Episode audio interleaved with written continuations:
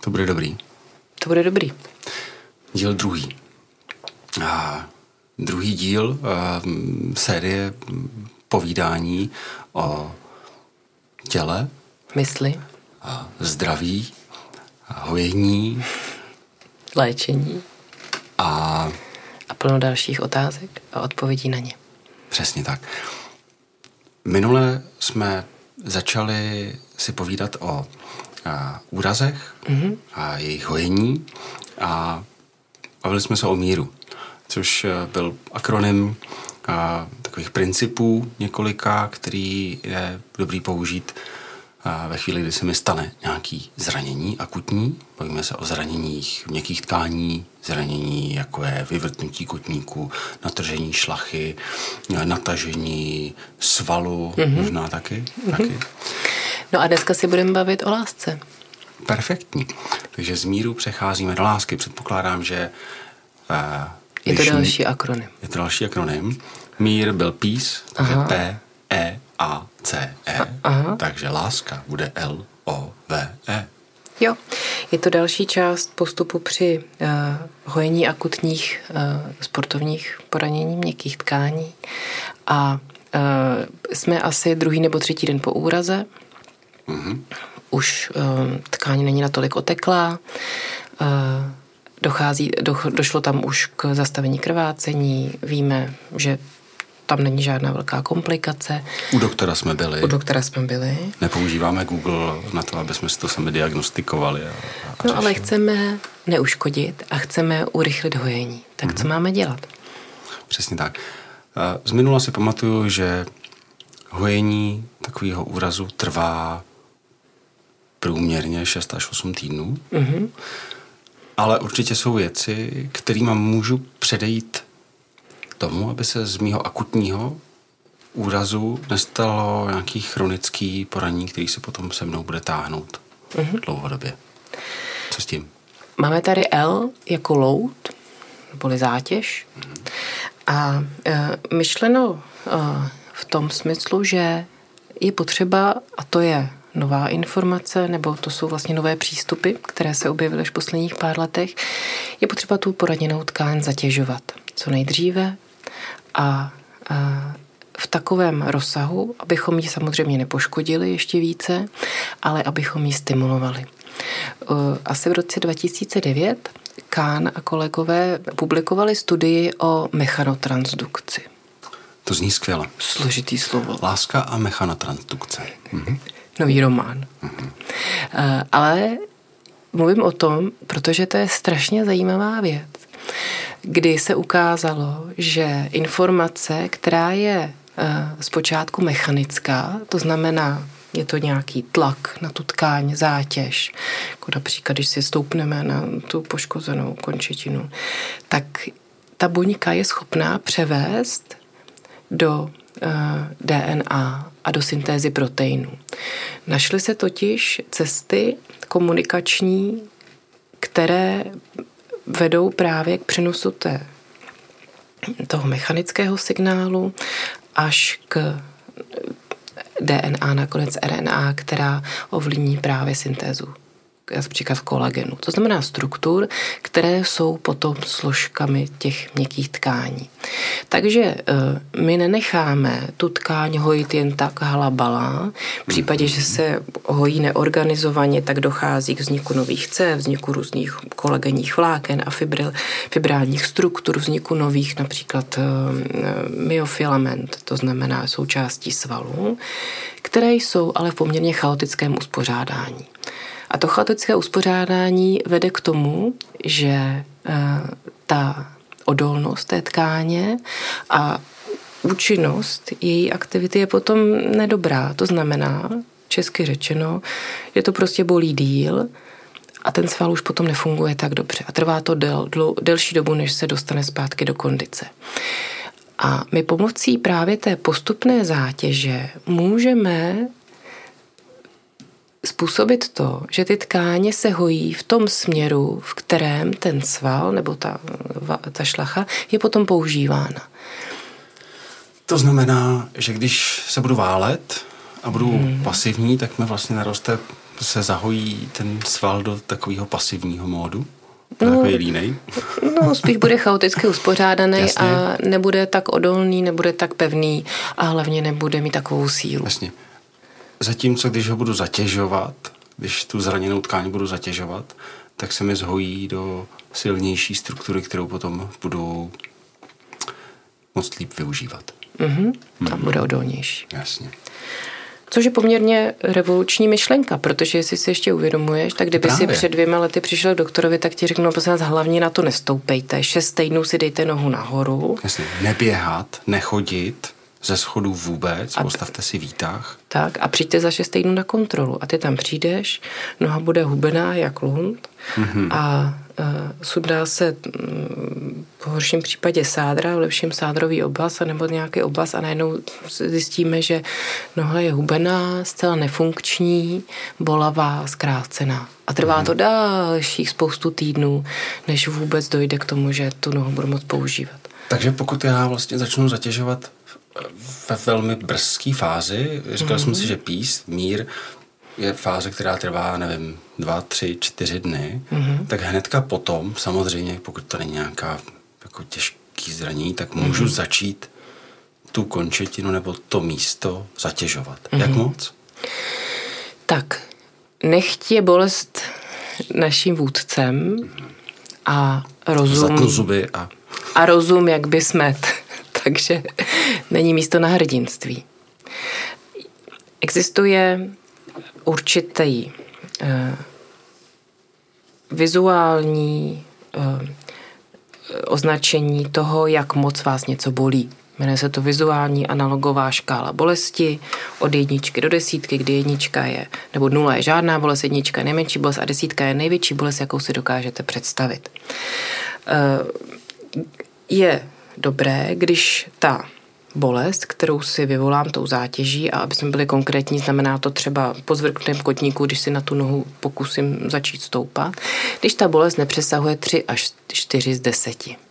Mm-hmm. A druhá podmínka, že se nesmí zhoršit bolest té tkáně potom 24 hodin.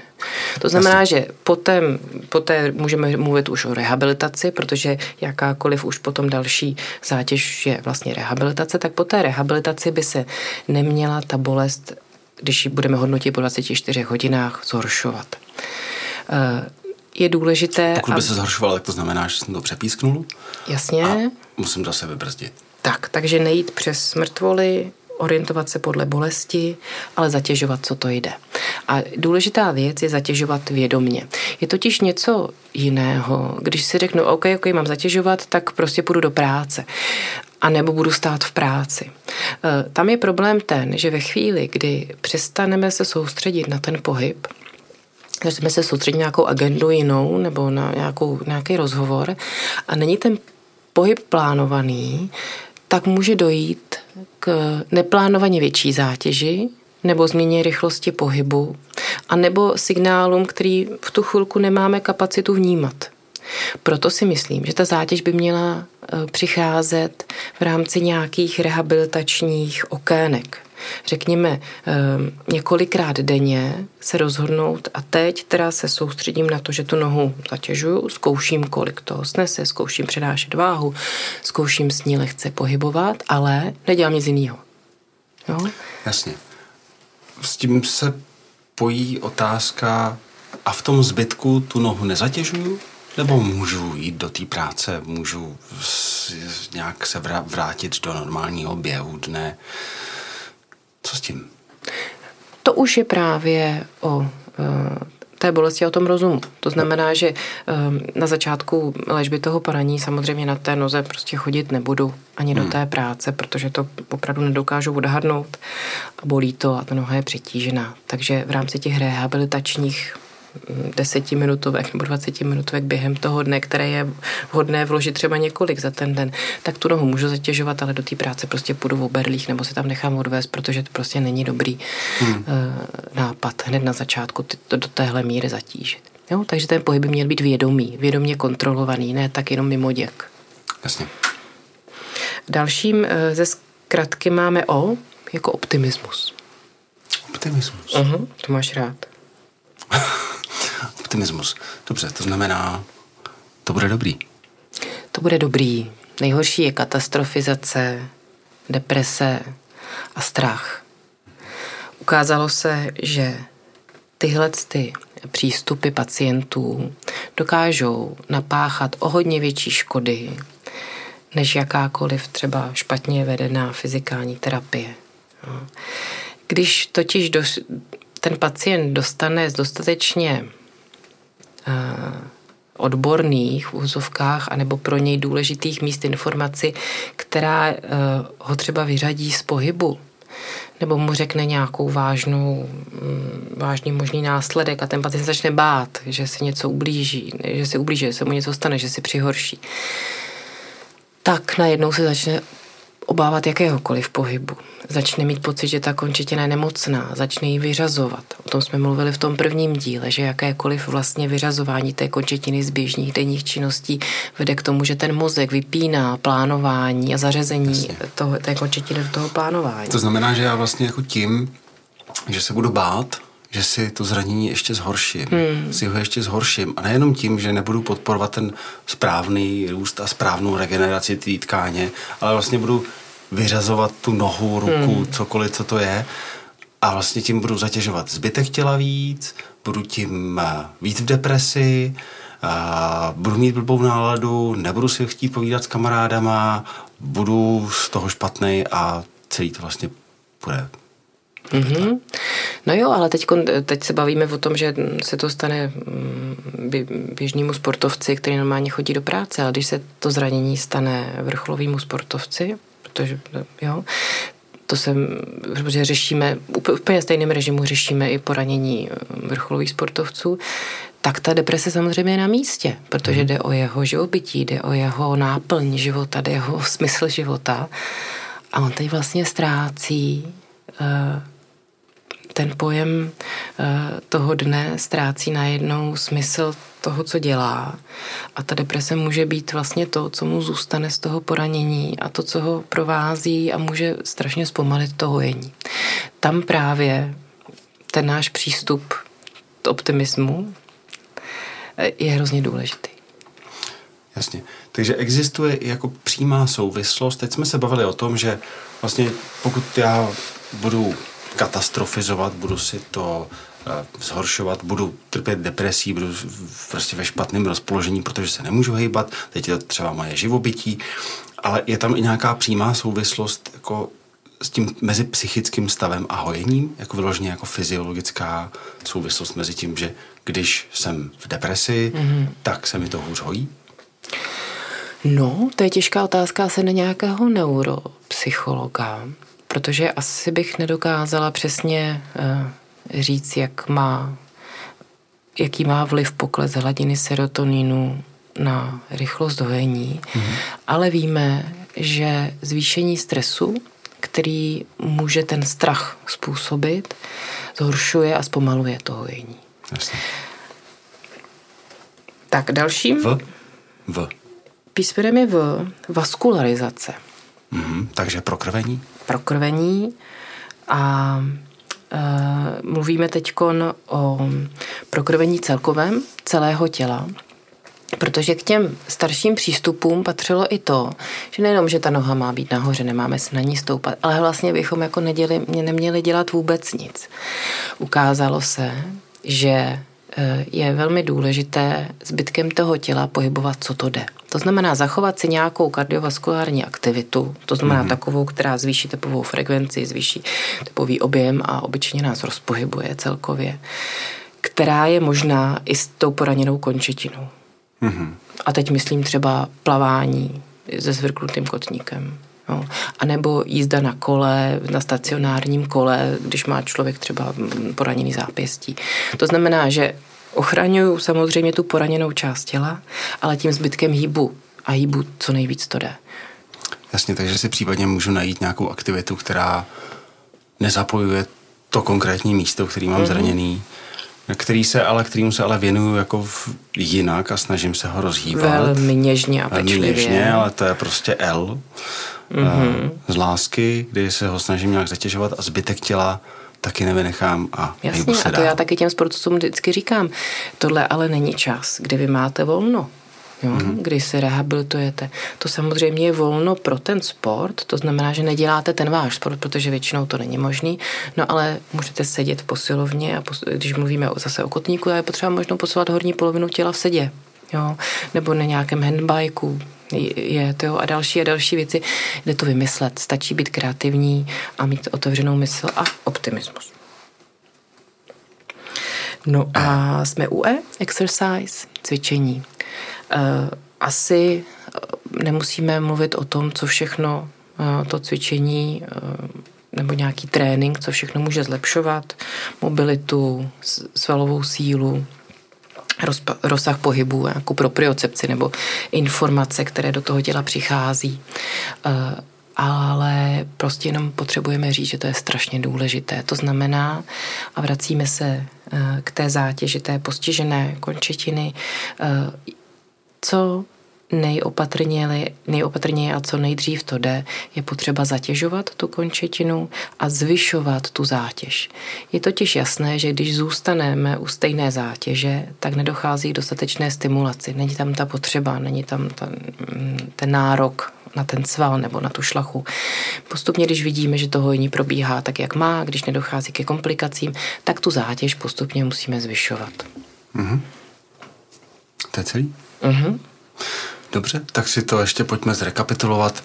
E, takže když se dostaneme z takové té akutní fáze několika dní po mm-hmm. zranění a mír jsme aplikovali, mm-hmm. tak začínáme aplikovat love, mm-hmm. což znamená L jako load. Zatěžuju to poraněné místo rozumně, tak aby to nebylo moc, abych to nepřetížil, aby mi se bolest nezhoršovala. O je optimismus. To bude dobrý. To bude dobrý. A to znamená, a, to je práce s psychikou tak, aby se nezhoršoval jak můj přístup ke mně samotnému, tak abych měl nějaký pozitivní náhled na celou situaci a viděl cestu ven, což mi pomůže zase i s vaskularizací, což je cvičení, což je stejný jako E, Mám pocit, že V a E jsou trochu jako podobný ve svém obsahu vaskularizace a exercise. Aby to vyšlo na mm-hmm. love, tak tam asi přidali dvě slova. Ale funguje to hezky. Protože... A tak můžeme to rozdělit na uh, vaskularizace ve smyslu toho zvýšení prokrvení, to znamená, uh, tam jde o to, abychom pohybovali jinou částí toho těla a zvyšovali tak rychlost krevního toku, krevní tlak a tepovou frekvenci a vlastně tím pasivně e, i ovlivňovali tu nemocnou tkáň a u toho exercise, u té zátěže se bavíme o tom, že prostě najednou zkoušíme, když už to jde, si stoupat na špičku, například u toho kotníku a pak si zkoušíme stoupat na špičku ze zátěží. Jo, že vlastně zatěžujeme a cvičíme tu poraněnou tkáň jako takovou. Super. To je čím dál tím lepší, takže to bude dobrý. Na co se podíváme příště? No, uh, Myslím si, že témat máme mnoho, ale mluvil si o tom, že tě bolí ne lítko, ale že ale jsi... Že jsi... fascitída jak vyšitá, Google diagnóza prostě...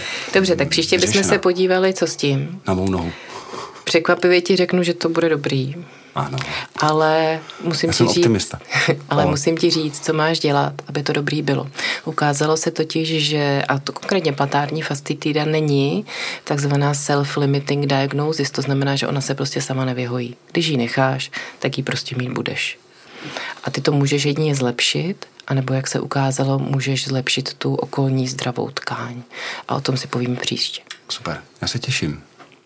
Dík. A já bych ještě možná, než se úplně vypneme, tak já bych ještě chtěl poděkovat, protože většinou takovýhle rozhovory si děkuji těm sponzorům. A tak já bych chtěl poděkovat eh, Ondrovi Škochovi, který nás uh, nechal povídat si u něj ve studiu ve Vršovicích. Díky moc. Mm-hmm, děkujem.